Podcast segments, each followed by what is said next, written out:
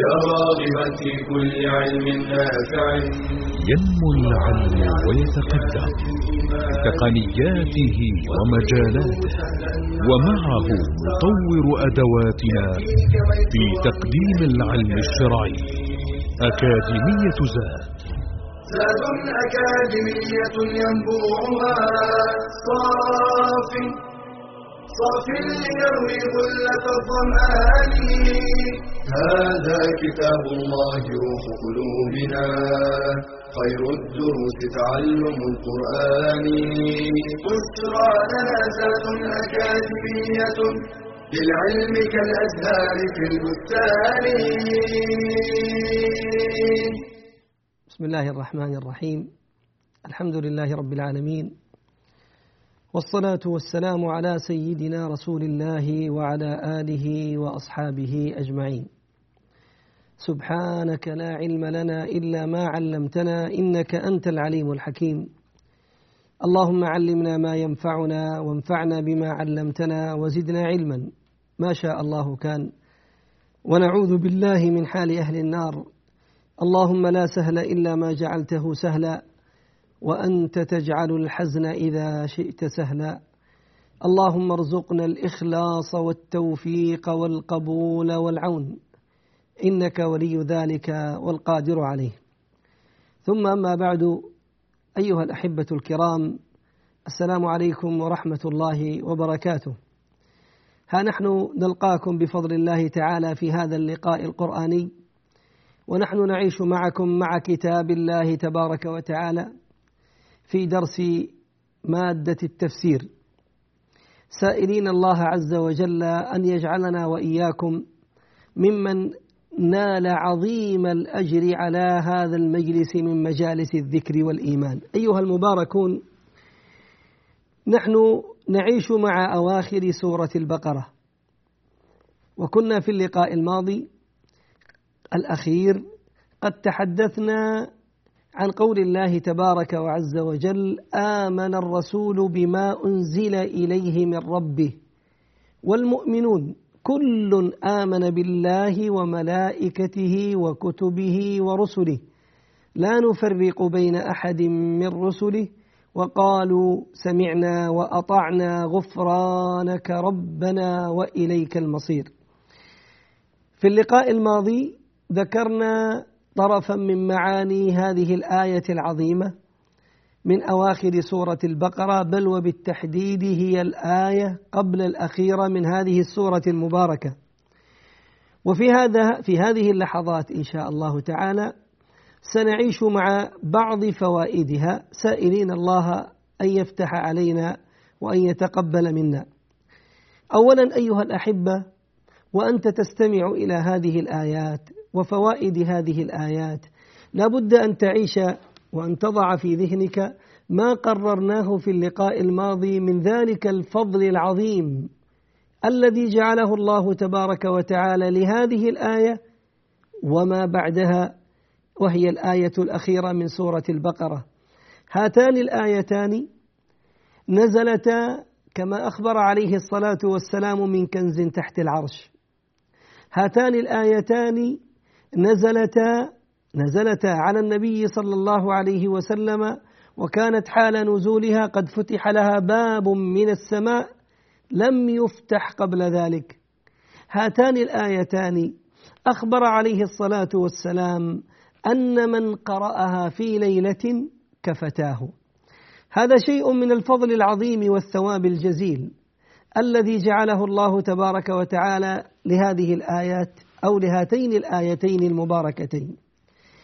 من فوائد هاتين الآيتين أيها الأحبة الكرام إقرار أو الإقرار بإيمان النبي صلى الله عليه وسلم هو ذاته برسالته عليه الصلاة والسلام. فإنه صلى الله عليه وسلم مكلف كغيره من المكلفين من الجن والإنس. كما كلف الجن والإنس بالإيمان به صلوات ربي وسلامه عليه. فلا يصح إيمان عبد من المكلفين سواء من الجن أو من الإنس لا يصح إيمانه إلا بعد الإيمان برسول الله صلى الله عليه وسلم. فكذلك هو الحال في وجوب التكليف له صلوات ربي وسلامه عليه. فإنه عليه الصلاة والسلام كما ثبت في الحديث كان يقول أحيانا وإني أشهد أني رسول الله صلوات ربي وسلامه عليه. ولنا هنا وقفة ينبغي أن نعيها. ونحذر من تلبيس الملبسين ومن خلط بعض المخلطين. أولئك الذين يحاولون أن يقرروا أحيانا أن اليهود والنصارى لكونهم من أهل الكتاب ولكونهم ممن خصهم الله عز وجل بهذا الاسم دون غيرهم أعني أهل الكتاب ولكونهم ممن أنزل على كل فرقة منهم منهم رسولا فأنزل الله عز وجل على اليهود موسى عليه السلام وعلى النصارى عيسى عليه السلام قالوا فمع هذا الأمر فالمنبغي علينا ألا نحكم عليهم بالكفر وألا نحكم أن حالهم كحال غيرهم من الكفرة والمشركين. فأقول بما جزم به أهل العلم وعقد عليه الإجماع أن كل من لم يؤمن برسالة النبي صلى الله عليه وسلم بعد بلوغ هذه الرسالة له فإنه من حصب جهنم وإنه والعياذ بالله كافر ومحكوم عليه بالكفر كغيره من أهل الملة من أهل الملل الأخرى. ففي الصحيح يقول عليه الصلاة والسلام والذي لا والذي نفسي بيده لا يسمع بي يهودي ولا نصراني ثم لا يؤمن بي إلا أدخله الله النار. إلا أدخله النار. فدين الإسلام وما فيه من أحكام وما فيه من أركان عظام لما أنزله الله تبارك وتعالى نسخ به عز وجل كل الأديان السابقة. فكل من ادعى أنه مؤمن برسوله خاصة فمن ادعى من اليهود إيمانه بموسى أو ادعى من النصارى إيمانه بعيسى فقط وتكذيبه برسولنا وخاتم الأنبياء والمرسلين فإنه في دعوى الإيمان غير صادق بل هو عياذا بالله كافر مخلد في نار جهنم. قال الله تبارك وتعالى إن الذين كفروا من أهل الكتاب والمشركين لاحظ إن الذين كفروا من أهل الكتاب والمشركين في نار جهنم خالدين فيها أولئك هم شر البرية. المقصد أنه عليه الصلاة والسلام أنه عليه الصلاة والسلام ممن كلف بالإيمان هو برسالته صلوات ربي وسلامه عليه. وهذا يفهم من قول الله تبارك وتعالى آمن الرسول بما أنزل إليه من ربه. فمن أعظم ما أنزل إليه من ربه عليه الصلاة والسلام هذه الرسالة التي أمر بتبليغها ومن أهم أصولها الإيمان به أنه رسول مرسل من عند الله تبارك وتعالى. آمن الرسول ثم قال تعالى بما أنزل إليه من ربه. فمما يستفاد من قوله تعالى ها بما أنز آمن الرسول بما أنزل إليه من ربه أن القرآن منزل من عند الله تبارك وتعالى غير مخلوق.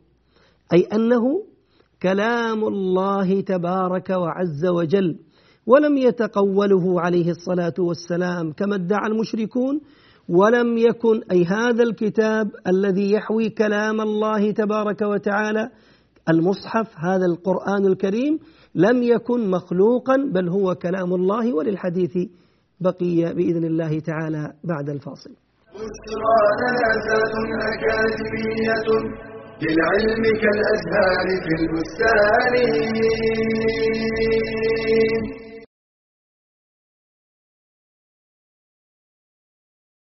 هل خطر على بالك وأنت على مائدة الطعام؟ أنه رزق من الله. اعلم أن كل طعام مباح طيب نافع وأن كل محرم خبيث ضار. يأمرهم بالمعروف وينهاهم عن المنكر ويحل لهم الطيبات ويحرم عليهم الخبائث. والحبوب والثمار والخضر والبقوليات كلها مباحة إلا ما يضر. سواء كان ضرره عاما كالمخدرات أم خاصا كالحلويات لمريض السكري. قال صلى الله عليه وسلم لا ضرر ولا ضرار والأشربة بأنواعها مباحة إلا ما أسكر. قال صلى الله عليه وسلم ما أسكر كثيره فقليله حرام. والحيوان البحري كله حلال حيا كان أم ميتا. قال النبي صلى الله عليه وسلم عن البحر هو الطهور ماؤه الحل ميتته. والأصل في الحيوان البري الحل إلا ما نص على تحريمه مثل كل ذي ناب من السباع وكل ذي مخلب من الطير ويحرم ما نهي عن قتله كالهدهد وما أمر بقتله كالعقرب وجميع الخبائث كالحشرات. وأما البر مائي كالتمساح فهو من المتشابه فالأولى تركه. والمسكوت عنه الذي لا يدخل تحت سبب عام من أسباب التحريم ككونه ضارا أو نجسا فهو عفو. وقد يحرم الطعام من جهة الكسب كالمسروق وإن كان أصله من جنس المباح فتحر الحلال من الطعام. واشكر الله على فضله. يا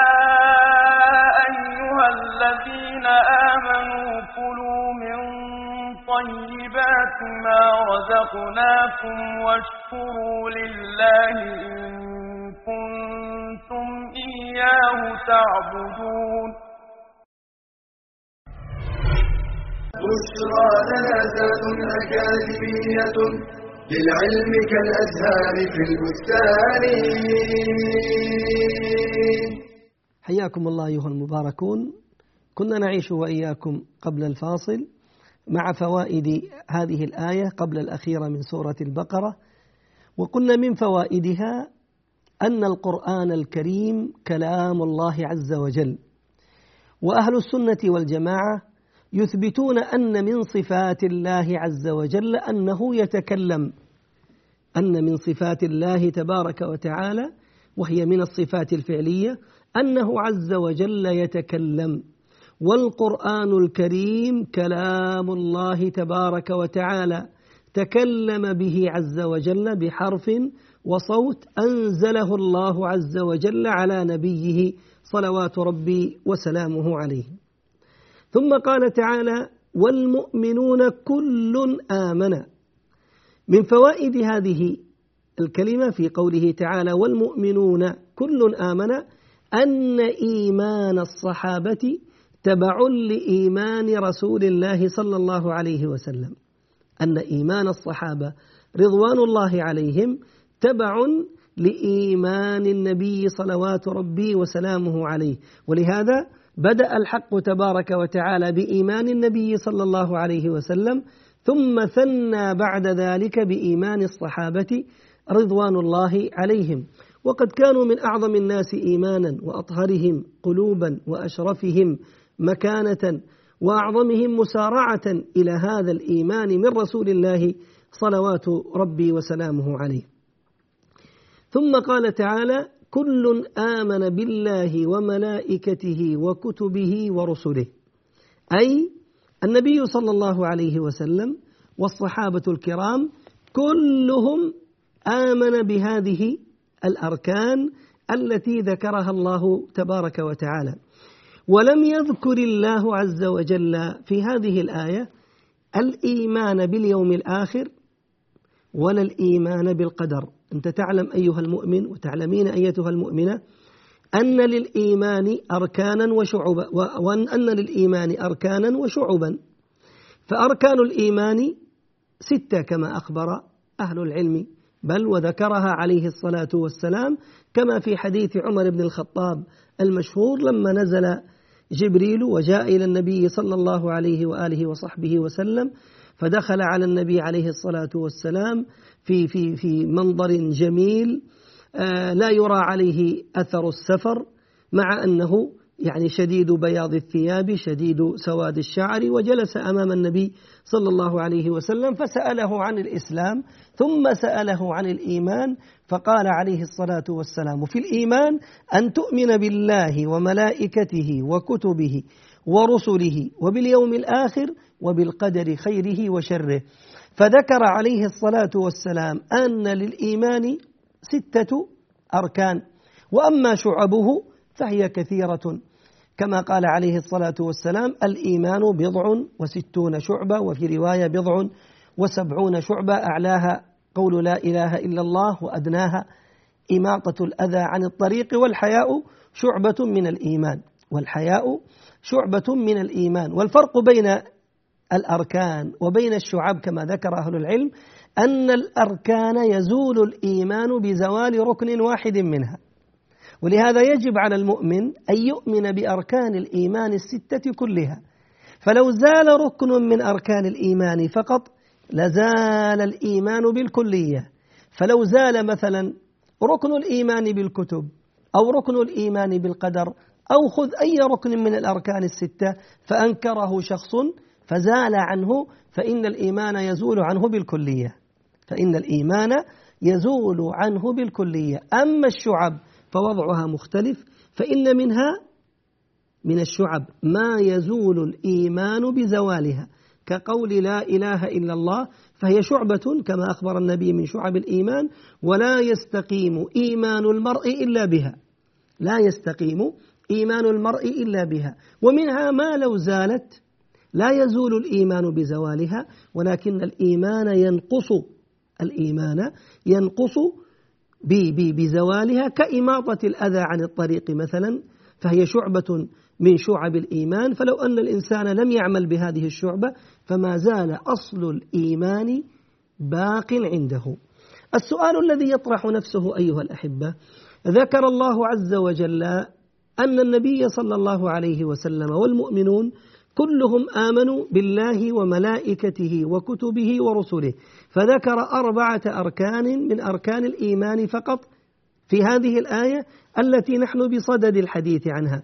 هل معنى هذا أن الإيمان باليوم الآخر وأن الإيمان بالقدر ليس بمطلوبين من العبد في الإيمان؟ أو أنهما لو زالا عن العبد لا يزول عنه الإيمان؟ أقول كلا. لا. بل إنهما كما أخبرنا ركنين أساسيين كغيرهما من الأركان.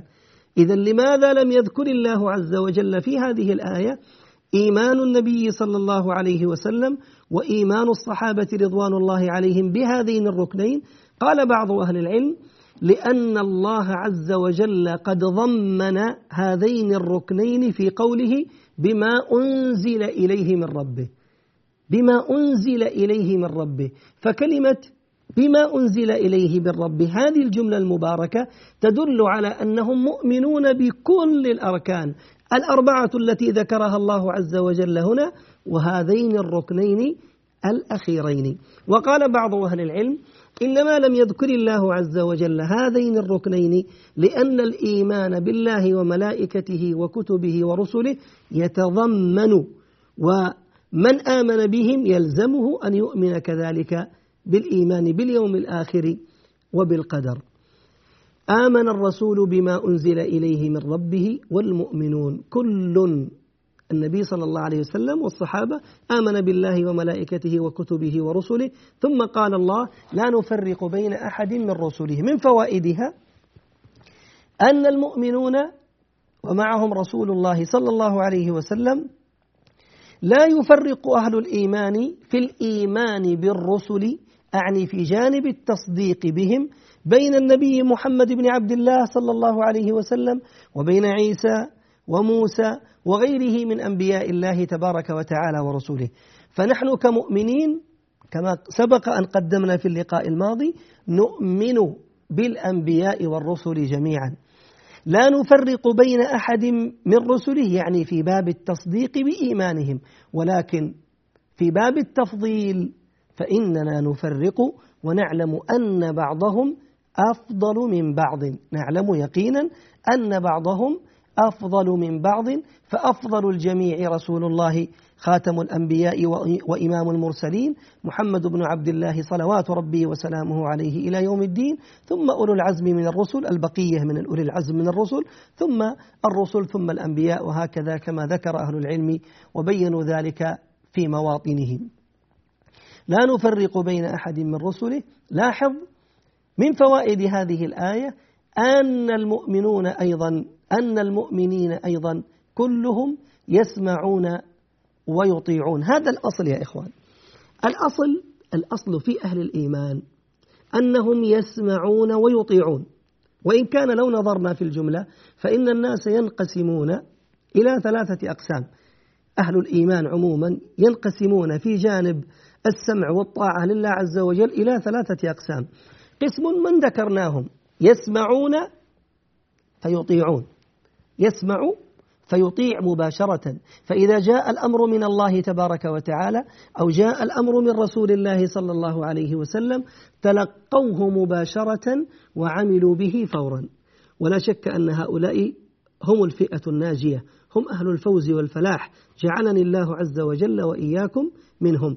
وهم الذين ذكرهم الله تبارك وتعالى وأثنى عليهم كما في هذه الآية قالوا سمعنا وأطعنا سمعنا وأطعنا. الفريق الثاني هم قوم يسمعون ولا يطيعون. يسمعون أمر الله يسمعون أمر رسول الله صلى الله عليه وسلم ولا يطيعون وللأسف أن هؤلاء فيهم من التقصير الشيء الكثير. ثم أسوأ من هاتين الفرقتين هم أولئك الذين لا يسمعون ولا يطيعون. فهم لا يسمعون الحق ولا يطيعون بالاستجابة والأخذ به. ومن فوائد هذه الآية أيها الأحبة الكرام ما ذكره الله تبارك وتعالى عن فريق أهل الإيمان من الصحابة الكرام. أولئك الذين قالوا سمعنا وأطعنا ولنا مع هؤلاء وقفة إن شاء الله بعد الفاصل. للعلم كالأزهار في البستان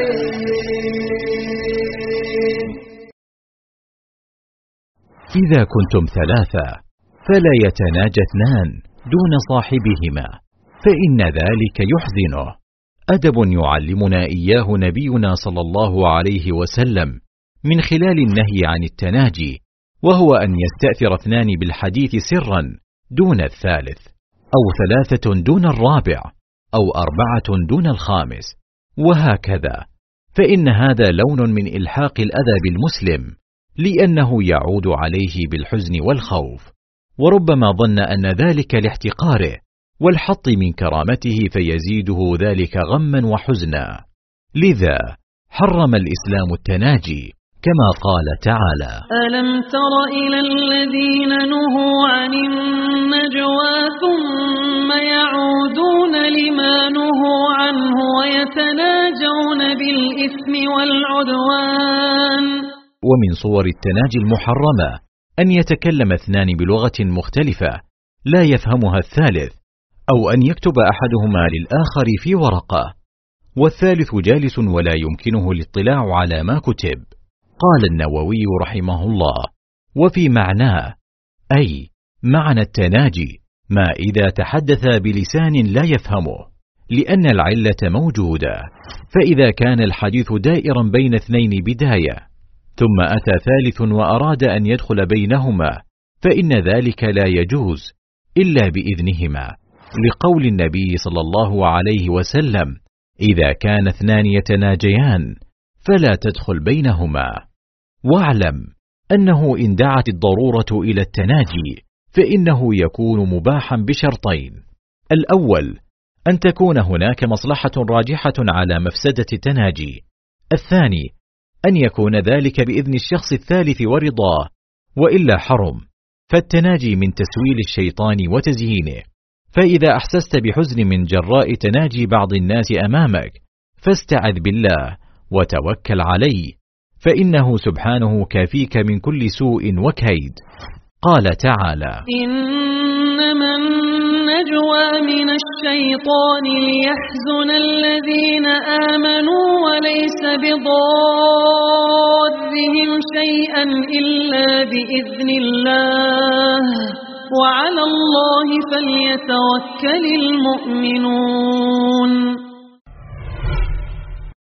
بشرى أكاديمية للعلم كالأزهار في البستان.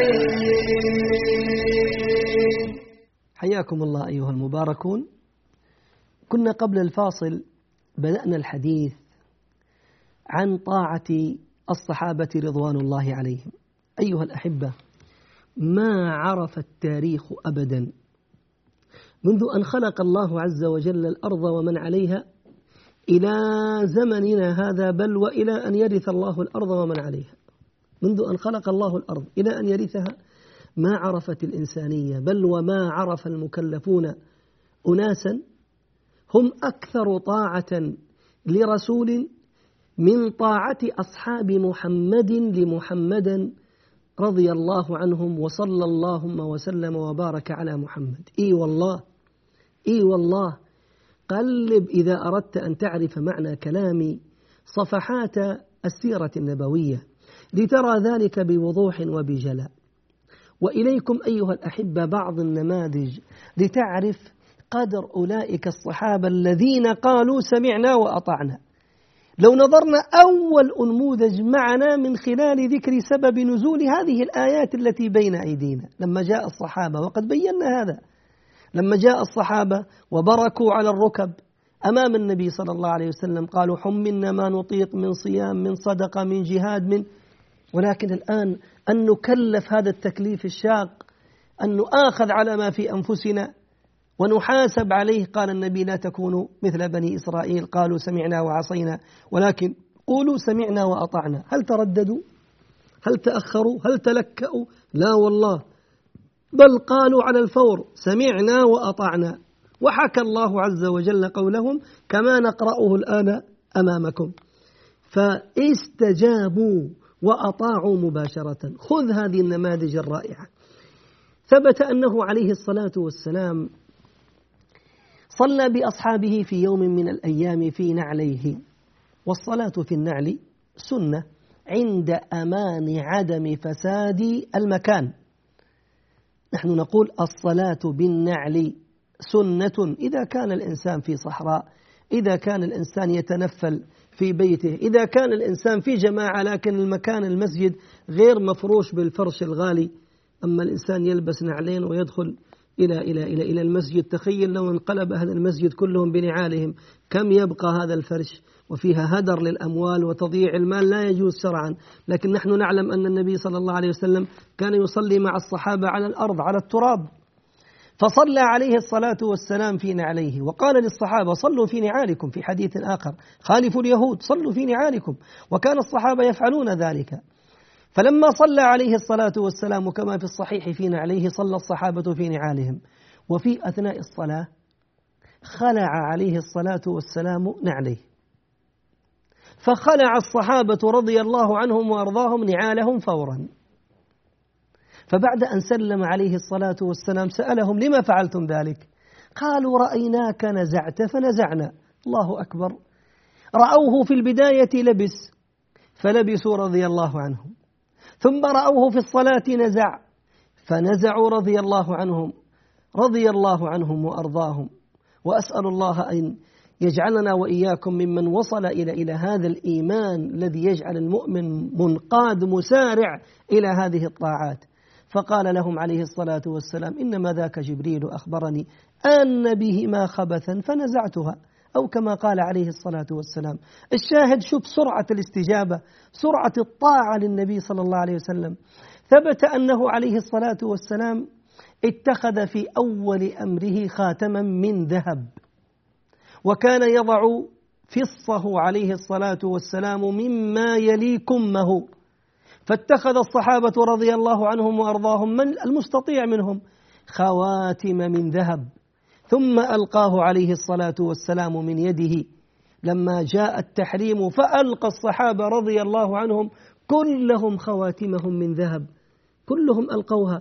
بل لما جاء رجل إلى النبي صلى الله عليه وسلم وقد لبس خاتما من ذهب أخذه عليه الصلاة والسلام بعد أن بين له حرمة هذا.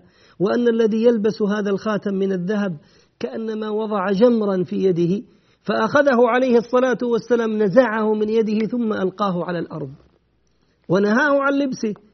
فلما تولى عليه الصلاة والسلام قال الصحابة له خذه فانتفع به. يعني خذ الخاتم بيعه استفيد من ثمنه أعطيه زوجتك أعطيه أمك لا حرج. فقال والله لا آخذ شيئا ألقاه رسول الله صلى الله عليه وسلم.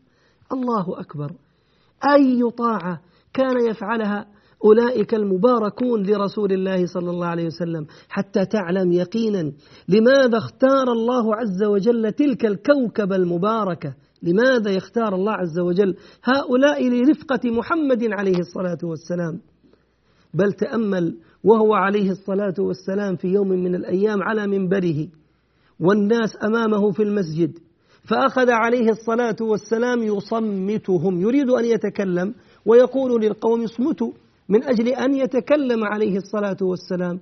أحد الصحابة ظن أنه عبد الله بن رواحة كان خارج المسجد خارج المسجد ليس داخل المسجد والخطاب للذين أمامه في المسجد.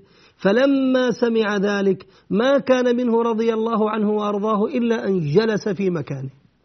جلس في مكانه خارج المسجد. لما؟ استجابة طاعة لأمر رسول الله صلى الله عليه وسلم.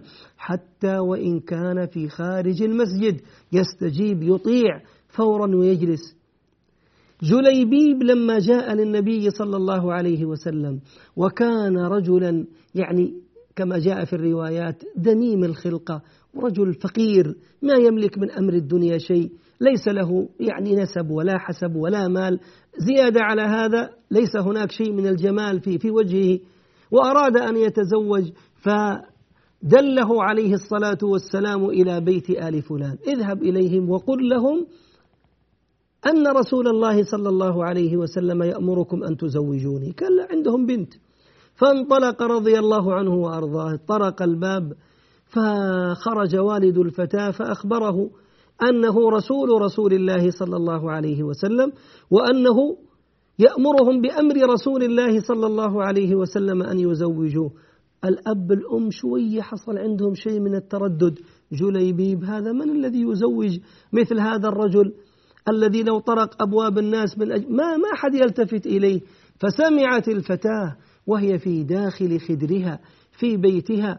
فاستجابت مباشرة هذه المؤمنة الصالحة وقالت يقول لكم يقول رسول الله صلى الله عليه وسلم زوجوا جليبيب أفتردونه؟ قد قبلت بزواجه. فتزوجته وكان في زواجها منه خير وبركة. واسمع إلى الله تبارك وتعالى وهو يقول وقوله الحق عز وجل وإن تطيعوه تهتدوا. وإن تطيعوه تهتدوا. بل كانوا يسارعون مسارعة عجيبة ويتنافسون تنافس غريب. يعني لما قدم على النبي صلى الله عليه وسلم في ليلة من الليالي ضيف وبحث عليه الصلاة والسلام في بيوتاته كلها عما يطعم به ضيفه. والله ما وجد. الله أكبر. بيوت النبي صلى الله عليه وسلم. من لو أراد لجعل الله عز وجل له جبال مكة ولا جبال المدينة ذهبا وفضة لا يجد في بيته ما يطعم ضيفه. كيف لا وهو يمر عليه الهلال والهلالين والثلاثة؟ ما يوقد في بيته نار. لا يأكلان إلا الأسودان كما قالت عائشة رضي الله عنها. الشاهد ما في طعام. فقال عليه الصلاة والسلام وهو الشاهد قال من يضيف ضيف رسول الله يرحمه الله؟ من منكم يضيف ضيف رسول الله يرحمه الله؟ شوف سرعة الاستجابة والطاعة. يقوم أحد الصحابة أبو طلحة الأنصاري وهو والله لا يعلم ما في بيته ربما لا يكون في بيته كسرة خبز واحدة. يقول أنا يا رسول الله ينطلق إلى زوجته فيقول لها هيئي جهزي الطعام لضيف رسول الله. فتقول والله ما في البيت إلا طعام الصبية. ما معنى في البيت؟ الرميصاء أم سليم. تقول ما في البيت إلا طعام الصبية. فيقول أما الصبية فعلليهم أشغليهم حتى يناموا ولكن لا يرد ضيف رسول الله صلى الله عليه وسلم. تقوم تجهز الطعام سمع وطاعة لا تلك لا تأخر لا تردد أبدا طاعة لله ولرسوله. فلما قدم هو وضيفه الطعام ما يكفي إلا اثنين. الأبناء ناموا جياع يقول لها ضع عفوا الطعام لا يكفي إلا واحد. فيقول لها ضعي الطعام واصنعي كأنك تصلحين السراج ثم اطفئي ودعي الضيف يأكل على اسم الله وأنا وأنت. يعني نصنع كأننا ندخل أيدينا دون أن نأكل. عملية تمثيلية سريعة ومشهد سريع يظهر من خلاله مدى طاعتهم وقربهم. يوضع الطعام كأنها تصلح السراج تطفئه. يجلسان مع الضيف الضيف يأكل على اسم الله حتى شبع وكل واحد منهم يدخل يده ويخرجها خاوية ويلوك لسانه يظهر للضيف أنه يأكل وفي الحقيقة هو لا يأكل. فلما أصبح صلى مع صلى مع رسول الله صلى الله عليه وسلم هو والضيف فقال عليه الصلاة والسلام أين أبو طلحة؟ قال أنا يا رسول الله. قال لقد عجب الله من صنيعكما بضيفكما البارحة. لقد عجب الله من صنيعكما بضيفكما البارعة بارحة إنها الطاعة أيها الكرام. إنها الطاعة لله ولرسوله. أسأل الله أن يجعلني وإياكم ممن قالوا سمعنا وأطعنا غفرانك ربنا وإليك المصير. وصلي وسلم اللهم وبارك على عبدك ورسولك محمد وعلى آله أجمعين. والحمد لله رب العالمين. تلك العلوم دروسها ميسورة. في فرح علم الراسخ الأركان. بشرى لنا بشرى لنا بشرى لنا ذات أكاديمية للعلم كالأزهار في البستان.